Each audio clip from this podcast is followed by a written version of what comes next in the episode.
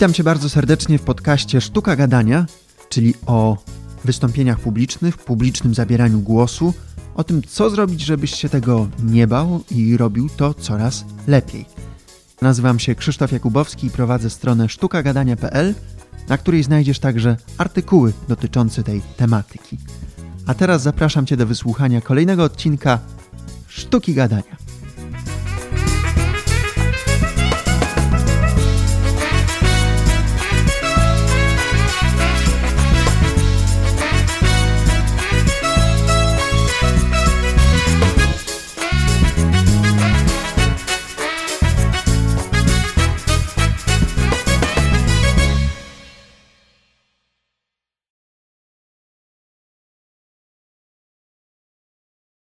Tak jak zapowiadałem na naszej facebookowej grupie podcast Sztuka Gadania, dzisiaj z Danielem Bordmanem trochę namieszamy, ponieważ poznasz być może nowe, nieznane dla ciebie podejście do wystąpień publicznych.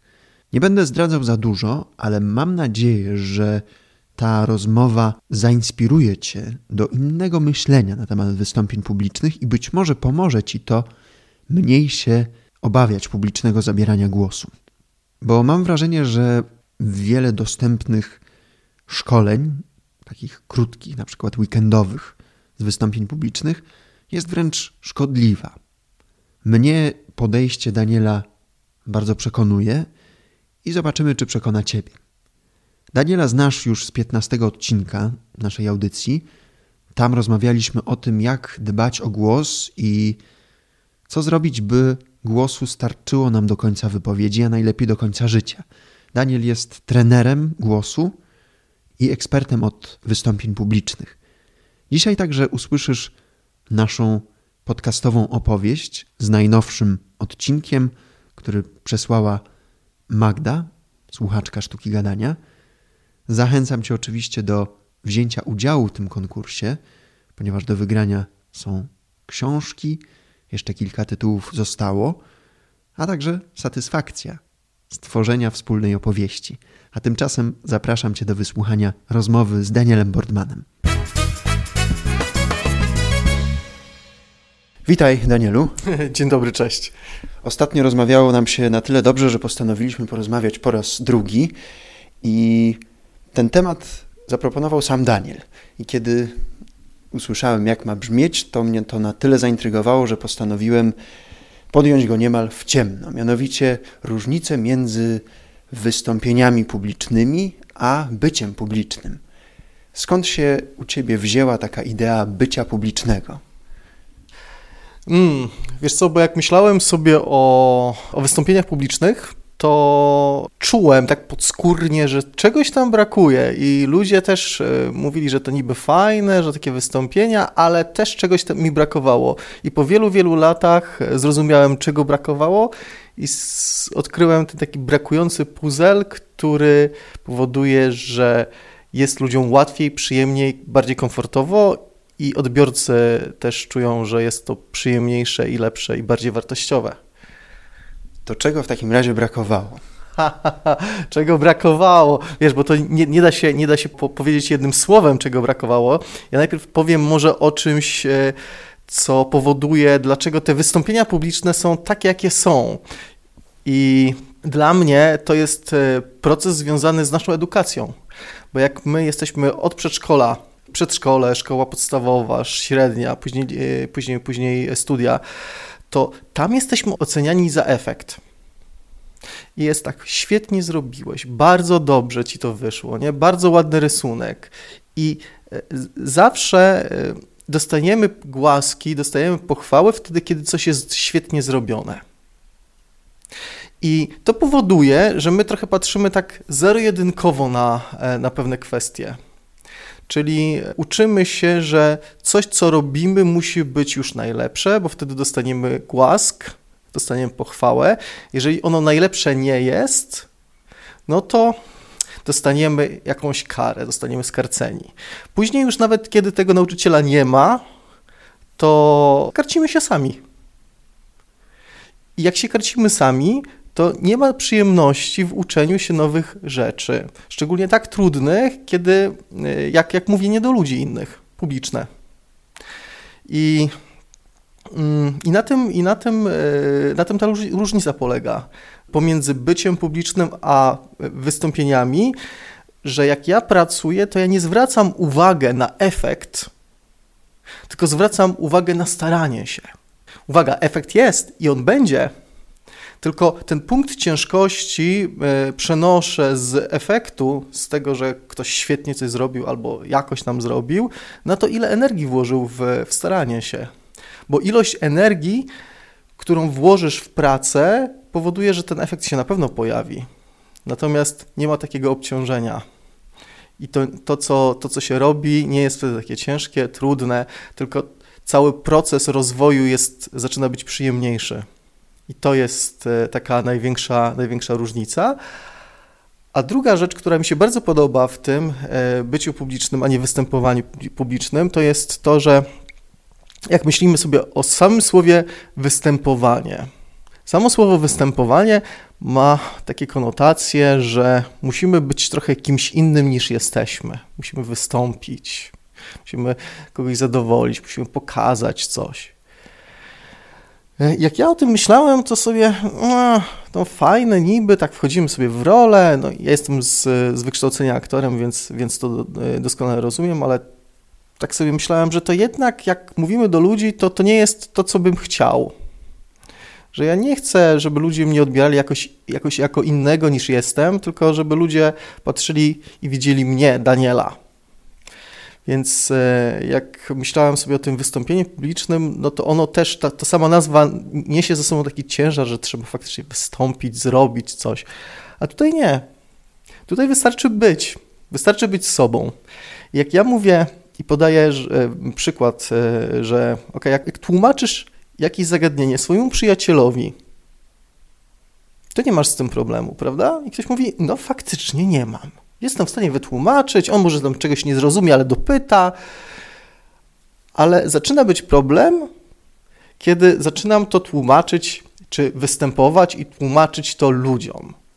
Bo nagle nam się odpala taka wizja, że to ma być takie strasznie mądre, strasznie takie. No właśnie, różni ludzie różnie mają, natomiast ma to być, no właśnie, jakieś, jakieś wystąpienie. I dla mnie, ja odrzucam to, to wystąpienie i bardziej skupiam się na tym byciu, czyli taki, takiej umiejętności nawiązania relacji, takiej bliskiej relacji, taką, jaką się nawiązuje z przyjacielem czy z kimś bliskim, no ale tutaj w tym przypadku z taką większą ilością ludzi. I tyle.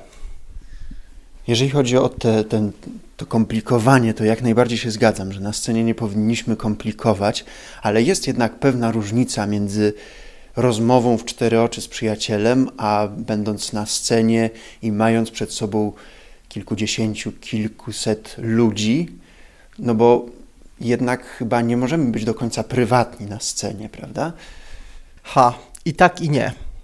Bo to zależy też, jak zdefiniujemy tą, tą, tą swoją prywatność, bo to wcale nie chodzi mi o to, że mamy.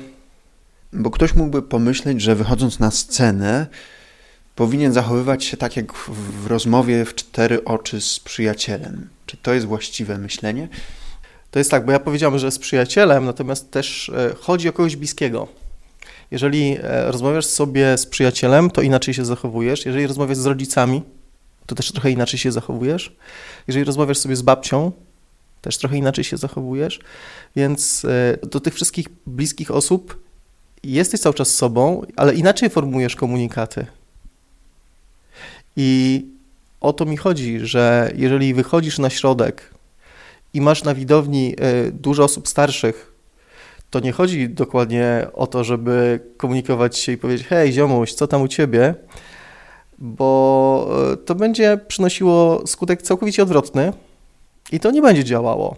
Natomiast e, jeżeli to są młode osoby, i faktycznie to jest, nawet nie wiem, czy tak się mówi teraz, bo, bo, ten język młodzieżowy bardzo szybko się zmienia. Natomiast jeżeli dokładnie wiesz, jak się komunikować e, z danymi osobami, no to trzeba tak mówić. I to mam na myśli, mówiąc profesjonalny i taki bliski. Czy w takim razie praca nad byciem publicznym jest dłuższa, bardziej wymagająca, trudniejsza niż nad wystąpieniem publicznym? Ha, czy dłuższa? Może trochę tak, czy trudniejsza, to trzeba byłoby zapytać ludzi, bo ym, okazuje się, że ten dyskomfort, kiedy wychodzisz już na środek, jest o wiele, o wiele mniejszy przy byciu publicznym, bo uczysz się akceptować emocje, które się pojawiają, bo to, co jest dla mnie istotne, to, to jest to, że jak ja patrzę na emocje, to pokazuję ludziom, że te emocje, które się pojawiają, kiedy ty wychodzisz i kontaktujesz się z ludźmi, e, one są potrzebne. A to, co ja zauważyłem, e, i część trenerów, pewnie tych złych, natomiast to też wpływa jakoś na, na postrzeganie wystąpień publicznych, mówi o tym, o wiesz co, jak masz stres, sobie wyobraź, że siedzą osoby, które są w pieluchach i coś tam. I ja, ja się strasznie denerwuję i strasznie się wkurzam na to, bo, no bo halo, jeżeli po pierwsze, jeżeli ty sobie wyobrażasz e, jakieś teraz twoją widownię w pieluchach, to po pierwsze, nie jesteś z nimi w kontakcie. Po drugie, zaczynasz ich obśmiewać wewnętrznie, więc dla mnie to nie jest takie równe traktowanie. Dla mnie to jest szalenie ważne, żeby te osoby, do których mówisz, e, traktować na równi. A ja doskonale rozumiem tą ideę takiego poradzenia sobie z tymi nieprzyjemnymi emocjami.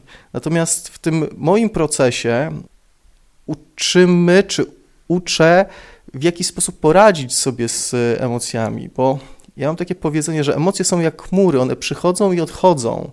Jeżeli pozwolisz sobie na to, żeby ta chmura przeszła, ten twój stres przeszedł i nic z nim nie będziesz robił, to ona po prostu sobie odpłynie.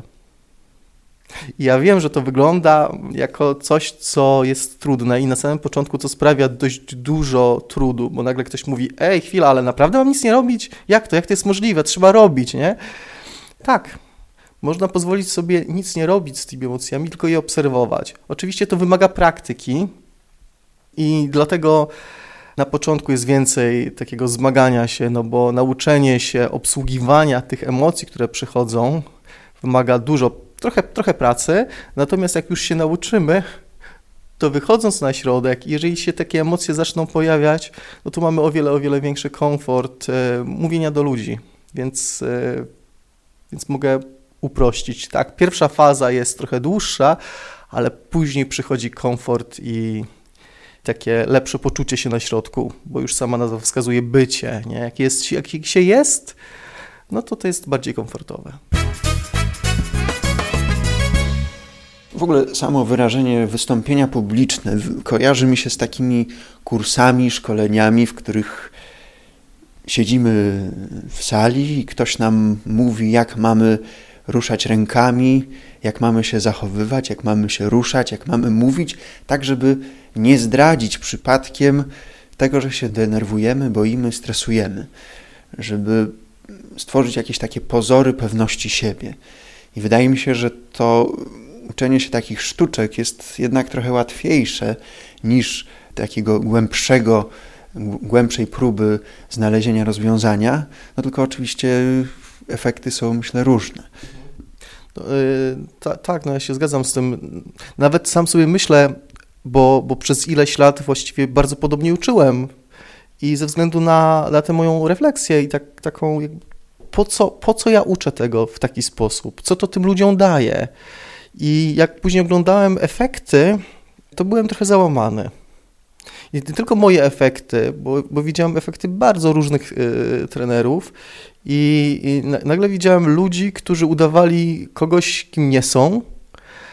To wyglądało bardzo źle, to wyglądało jak jakaś taka karykatura i jesteśmy teraz przyzwyczajeni do tego, że te wystąpienia publiczne są nudne, Ludzie się z jednej strony ich boją, z drugiej strony nie chcą chodzić na nie, bo wiedzą, że i tak to będzie nudne. I, i, i taka rosła we mnie niezgoda na to, bo okej, okay, to jest łatwo przyjść, powiedzieć, pomądrzyć się, zrób tak, zrób tak, to będzie ci łatwiej. Natomiast kiedy trochę obedrzemy to z takich prostych i łatwych trików i odkryjemy ten potencjał, który w nas jest, bez jakiegoś takiego dobudowywania takich kolejnych trudnych elementów, to zaczyna być przyjemniejsze, trochę bardziej komfortowe i dla kogoś, kto jest na środku, i dla odbiorców. Bo odbiorcy, wierzcie mi, oni nie oczekują perfekcyjnego e, wystąpienia czy perfekcyjnej prezentacji. Oni oczekują czegoś innego. Oni oczekują, że ktoś, kto jest na środku, zaciekawi ich czymś, pokaże im swój sposób e, widzenia świata, e, rozwiąże ich problem, ale oni nie oczekują tego, że to będzie perfekcyjne. A my trochę myśli, myślimy o tym, że to ma być takie, ach, ma powalić wszystkich na kolana. A może jedna na kilkadziesiąt tysięcy osób może oczekuje takiej perfekcyjności, ale ja takiej osobie mówię bye bye, żegnaj, nie chcę, jakby to jest twoje oczekiwanie, nie moje. E, ja wolę skupić się na, na reszcie, która, która przyszła posłuchać tego, co ja mam na przykład do powiedzenia, jaki ja mam punkt, y, punkt, punkt widzenia, czy, czy jak myślę o danej sprawie. Jak mogę ich problem, czy wyzwanie, czy dyskomfort rozwiązać i tyle. Ja sądzę, że w ogóle pokazywanie emocji nie jest nudne. To znaczy, jeżeli pokażemy się człowiekiem, pokażemy swoje emocje, to to właśnie jest ciekawe i, i wtedy nie ma tej nudy, o której powiedziałeś w wystąpieniach. Tak, to jest właśnie niezwykłe, że jak pokazujemy się tacy zwykli, ludzcy, normalni, to my, my jako ludzie to kupujemy. I oczywiście też już na, następuje takie myślenie, że ok, ale w biznesie to nie można żadnych emocji pokazać. No jak nie można? Przecież w biznesie ludzie się kłócą między sobą, mają różne zdania, czasami nawet łzy się gdzieś tam pojawiają, ale oczywiście na zewnątrz jest taka fasada, nie, to ma być mega profesjonalne. No ale jest pewna rzecz, nie, których się, pe, pewnych rzeczy się już całkowicie nie robi, ale jest, jest duża, duża część yy, takich emocji, które są absolutnie akceptowalne i to, że je pokażemy, spowoduje, że staniemy się bliżsi naszym odbiorcom niż e, dalsi. A taki robot, który wychodzi i od, od, od coś tam opowie, machnie ręką w jedną, machnie ręką w drugą, przeczyta nam e, tekst, który jest na slajdach, który i tak możemy sobie przeczytać, jest, e, no jest czymś nudnym. Zresztą, tak jak mówię, halo, ludzie przyszli Ciebie posłuchać, a nie ciebie, który czyta slajdy. Jak ja mogę sobie sam slajdy przeczytać i, i też pomyślę. Mnie interesuje, co ty myślisz w danym momencie. A czy jest może tak, że scena to jest jednak taki rentgen, taki skaner, na, na, którym jeszcze bardziej widać to, czy ktoś udaje, bardziej niż w rozmowie w cztery oczy? Czy myślisz, że tak jest? Oj, trudno mi powiedzieć, czy to tak jest, czy nie jest. Natomiast jak tak powiedziałeś, to mi się trochę. Ja wiem, że teraz nie odpowiem dokładnie na Twoje pytania, ale ono było, jest niezwykłą inspiracją dla mnie, bo, bo pomyślałem sobie o tym, że historia teatru, nie, że ten teatr tak samo ewoluuje i się zmienia. I że kiedyś to był tak, taki teatr, taki bardzo donośny, patetyczny i tak dalej, aż dochodzimy do takiego realistycznego teatru, do takiej prawdy, takiej głębokiej, głęboko przeżywanej prawdy kiedy zmieniają się także techniki kształcenia aktorów. I, ja sobie myślę, że to, co my teraz widzimy, to taka możliwość obserwowania, podglądania takich, takiego naturalnego życia powoduje, że my tego pragniemy. Pragniemy coraz większej takiej naturalności, pokazywania takiego czegoś, co jest normalne, naturalne, a nie takiego występowania na koturnach, czegoś takiego wielkiego, podniosłego. Tego może to było ciekawe ileś lat temu. Teraz, tak jak sobie obserwuję e, rynek, obserwuję ludzi, to ludzie pragną większej autentyczności. W takim razie, jak możemy ćwiczyć bycie publiczne? Hmm. Po pierwsze, to jest takie uwrażliwienie siebie na, e, na to, co czuję. Bo ja już mówiłem o tych chmurach, i tak, taką pierwszą strategią jest to, żeby, że jak pojawiają się jakieś emocje, to jest odcięcie, to jest jedna strategia. Druga rzecz to jest albo zagadanie, albo wyśmianie, czyli pojawiają się różne żarty i, i, i, i takie mechanizmy, mechanizmy uniku. I to jest tak, taki, taka pierwsza rzecz, którym uczę się rozpoznawać właściwie, co ja w danym momencie czuję, co się ze mną dzieje. Bo jeżeli nie wiem, co się ze mną dzieje, nie jestem w stanie poprowadzić ludzi, i mówić do ludzi. No bo jak ja nie potrafię rozpoznać siebie, to jak ja mogę rozpoznać, co się dzieje z widownią? No nie mogę. I to jest e, pierwsza rzecz, której się uczymy. Druga to jest, jak już uczymy się rozpoznawać e, siebie, to patrzymy i uczymy się widzieć. To jest takie hasło, no przecież widzę. Ja mówię, no nie. Często jest tak, że e, jest takie ćwiczenie o tym, jak proszę, żeby, żeby, żeby ktoś opisał mi to, co widzi w, w drugiej osobie. I nagle ludzie nie opisują mi zachowań, oni opisują mi to, co im się wydaje. Czyli ktoś mówi, o, ktoś jest radosny. O, ktoś się wkurzył. Mówię, nie, ty tego nie widzisz. Ty domyślasz się, co w danym momencie ta druga osoba czuje. Czyli interpretujesz. Tak, interpretujesz, e, interpretujesz pewne, pewne, pewne zachowania. To, co widzisz, tak behawioralnie, to, że ktoś się uśmiecha. Ale powodów uśmiechu może być wiele. To, że ktoś ziewa, to widzi, że ktoś ziewa. Natomiast powodów, dlaczego ktoś ziewa, może być wiele. I trzeba najpierw nauczyć się dokładnie to widzieć i oddzielać to, co się widzi, od swoich interpretacji. A później następuje taka szybka analiza, kiedy widzisz ileś oznak. Ja to teraz trochę tak powiem matematycznie, nie? Jest taką, masz taką checklistę, to śmieję się, bo to tak nie, nie, tak, nie tak wygląda, ale masz taką checklistę i sobie sprawdzasz, ok, za mało tlenu, kiedy oni mieli ostatnio przerwę, czy ja mówiłem na przykład szybko, czy wolno i tak sobie sobie sprawdzasz, jakby co może być powodem tego, że ktoś ziewa, czy że widownia ziewa, czy że jedna osoba ziewa, czy, czy na przykład 50% osób ziewa. I dzięki temu uczysz się widzieć tak zwaną, ja teraz tak, tak patetycznie pojadę, prawdę, a nie Twoje wyobrażenia, Twoją interpretację tego, co może się z ludźmi dziać. Jak się już tego nauczysz, ludzie mówią, że to jest bardziej komfortowe, bo wtedy wychodzą i mówią: OK, jedna osoba ziewa, ale 30 innych nie. I po co masz się skupiać na tej jednej osobie? Ktoś się mógł nie wyspać, kto, e, komuś dziecko chorowało, ktoś ma jakieś, nie wiem, ziewa, bo, bo akurat ma faktycznie za mało tlenu i to taka tak osoba, tak osoba reaguje.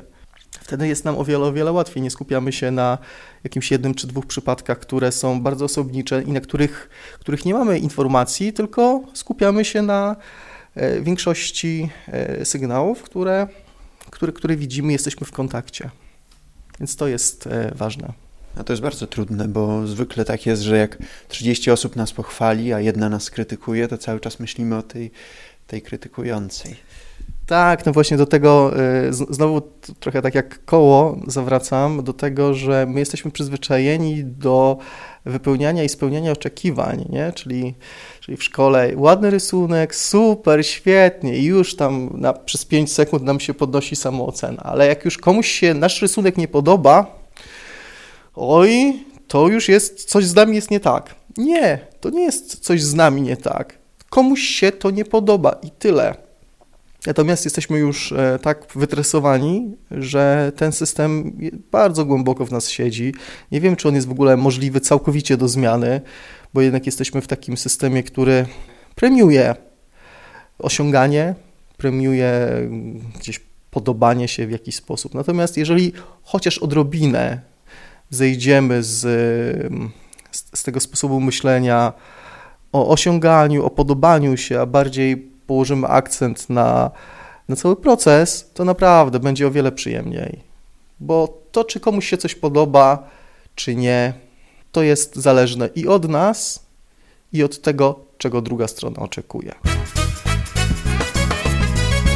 Powiem Ci absolutnie szczerze, że samo wyrażenie wystąpienia publiczne źle mi się kojarzy, bo kojarzy mi się z takimi nawet weekendowymi kursami wystąpień właśnie, podczas których mamy nauczyć się mówienia na scenie, opanowania tremy, wszystkich, no całego warsztatu.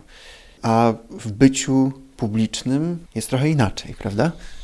Wiesz, e, ja jestem dużym przeciwnikiem takiego wsadzania bardzo wielu umiejętności w bardzo krótkim, w krótkim czasie. Czyli jeżeli chcesz się czegoś nauczyć przez dwa dni, a tak część firm chce, żeby sobie zamówić i żeby było odhaczone, że ludzie mieli, ludzie się nauczyli. Mm -mm. Ludzie mieli, A to najczęściej powoduje, że ja wiem, jak dużo tego jest, i jak to jest, jest jeszcze źle zrobione, to może spowodować jeszcze większą frustrację, bo ja wiem dokładnie, czego ja nie umiem. Jak ja wcześniej nie wiedziałem tego, to ja żyłem trochę sobie spokojniej. I to było tak, a tam sobie wychodziłem, coś powiedziałem i trochę się zestresowałem, ale jakoś to było. A teraz, kiedy ja już to wiem, sobie myślę, Boże, ja jeszcze muszę pamiętać i o rękach, i o głosie, i o tym kontakcie wzrokowym, i żeby nie powiedzieć jakiegoś głupiego słowa, a jeszcze jak przywitać, i o jakiej strukturze jeszcze muszę pamiętać, i jeszcze, że to musi mieć sens. I tego w pewnym momencie jest tak dużo, że to bardziej ogranicza niż pomaga. I dlatego ja bardzo lubię pracować e, z osobami, które miały do czynienia z jakimś sportem, nawet nie zawodowo, tylko przez jakiś, jakiś czas uprawiały sport, bo one bardzo rozumieją tą ideę takiego systematycznego, ale drobnego rozwoju. Czyli idziemy takimi małymi krokami, uczymy się czegoś, sobie sprawdzamy, jak to jest w życiu, popełniamy błędy. Raz nam to wychodzi, raz nie wychodzi i to jest ok. I one z tygodnia na tydzień rozwijają się coraz bardziej, bo one stawiają na proces, a nie na to, żeby od razu osiągnąć cel i być super, hiper, bo, bo w, tym, w tym procesie on właśnie tak działa, że wtedy jest skuteczny, kiedy jest rozłożony w czasie i nie prze, jak to teraz mogę nazwać, nie przeciążamy naszego systemu, bo nie chodzi o to, żeby wlać tą całą wiedzę, ale ludzie też mają mieć czas na to, żeby ją absorbować i przerobić na swój własny sposób. Dla mnie wniosek z tej rozmowy i być może dla słuchaczy sztuki gadania jest taki, że jeżeli chcemy się nauczyć tych umiejętności występowania, to róbmy małe kroki i dajmy sobie na to czas. Zgadza się. Czas, wytrwałość i przyjemność z całego procesu to jest właśnie to. Dziękuję Danielowi i od razu zapraszam Cię do wysłuchania kolejnego odcinka Sztuki Gadania, który ukaże się za dwa tygodnie, ponieważ gościem będzie po raz drugi Alicja Kusz. Alicję znasz z dwunastego odcinka. Tam rozmawialiśmy o tym, jakich słów warto unikać, czym je zastąpić i jaki to może mieć wpływ na nasze życie. I dostaliśmy oboje, ja i Alicja, bardzo pozytywną informację zwrotną na temat tego odcinka. Z jednym zastrzeżeniem, że słuchacze czuli pewien niedosyt, i my ten niedosyt postanowiliśmy zaspokoić i to będzie druga rozmowa i tym razem otrzymasz wskazówki, jak rozmawiać z szefem, który używa takiego napastliwego, być może nawet agresywnego języka. Ale ten odcinek jest także dla szefów, dla osób, które mają podwładnych pod sobą, jak się komunikować, żeby tych ludzi nie krzywdzić. Dlatego już teraz zapraszam Cię do wysłuchania tego odcinka. Myślę, że bardzo Ci się przyda. Zachęcam Cię oczywiście do wysłuchania poprzednich odcinków. Myślę, że wybierzesz coś dla siebie. A teraz posłuchajmy naszej podcastowej opowieści łącznie z najnowszym odcinkiem, który przesłucha Magda. W półmroku dało się dostrzec ostatnie promienie zachodzącego słońca. Od strony gór wiał silny, porywisty wiatr, który mógł zwiastować burzę, a w najlepszym razie ulewę. Wzdłuż szosy pospiesznie szła postać z plecakiem. Najwyraźniej zmierzała w stronę domów, które można było dostrzec w oddali. Tylko dlaczego w żadnym z nich nie paliło się światło? Po całodziennej, wyczerpującej wędrówce malowniczym wzgórzem nasz bohater marzył tylko o tym, aby znaleźć dowolne miejsce na nocleg. Zmęczone nogi trzęsły się jak z waty, a ubrania wilgotne od potu boleśnie ocierały skórę. Jedyne, co teraz się liczyło, to sen. Postać z trudem podążała piaszczystym traktem, stale zmagając się zarówno z wiatrem, jak i swoim zmęczeniem. Dopiero co dotarła do pierwszego z domów wioski, gdy zaczęło kapać, a już za chwilę mrzawka miała zmienić się w ulewę. Bez wahania zastukał dwukrotnie mosiężną kołatką do drzwi pierwszego domu. Niewielka weranda była dość zaniedbana i gęsto porośnięta bluszczem. Prawie wcale nie chroniła przed zacinającym deszczem, co zachęciło wędrowca do ponownego, donośniejszego zastukania do drzwi. Wciąż bez odpowiedzi. Zrezygnowany obrócił się powoli i głośno westchnął. No nic, przecież ostrzegano mnie, że mieszkańcy nie słyną tu z gościnności. Pomyślał i ruszył szybko alejką, przy której liście okazałych kasztanowców aż stukały od odbijających się od nich kropel deszczu. Sprawnie odregulował metalową bramę wiodącą do okazałej, starej posiadłości. To był pałacyk. Gdzie ja trafiłem? Pomyślał sobie nasz bohater. Co to za kraina? Pusta, dziwna. Pałacyk był biały, z miedzianym, zaśniedziałym dachem, który lekko błyszczał od kropli deszczu. Nasz bohater ruszył drogą pałacową, mijając krzewy dzikich, dawno nieprzycinanych róż. Stanąwszy pod pałacem, w jednym z okien zapaliło się światło. Stanęła w nim postać. Dziękuję Magdzie, dziękuję wszystkim tym, którzy dotychczas włączyli się w, ten, w tę zabawę. Część z Was już dostała nagrodę, część jeszcze na nią czeka, ale ja zachęcam Ciebie, słuchaczu, do tego, żebyś wziął, wzięła udział w naszej zabawie, bo do wygrania są książki, ale i też satysfakcja ze wspólnej, wspólnie tworzonej opowieści. Twój fragment powinien mieć od pół minuty do minuty, wysłany pod adres kontakt małpasztukagadania.pl. Oczywiście zgodny z poprzednimi częściami, ale myślę, że tego nie muszę tłumaczyć i mam nadzieję, że usłyszę także Twój fragment. Dziękuję Ci za to spotkanie i słyszymy się w kolejnych lub poprzednich odcinkach Sztuki Gadania. Zapraszam Cię oczywiście na naszą facebookową grupę podcast Sztuka Gadania. Zachęcam Cię także do wystawienia oceny tego podcastu w serwisie iTunes, bo to mi pomoże dotrzeć do kolejnych słuchaczy. Tymczasem życzę Ci miłego dnia, miłego tygodnia. Do usłyszenia. Cześć.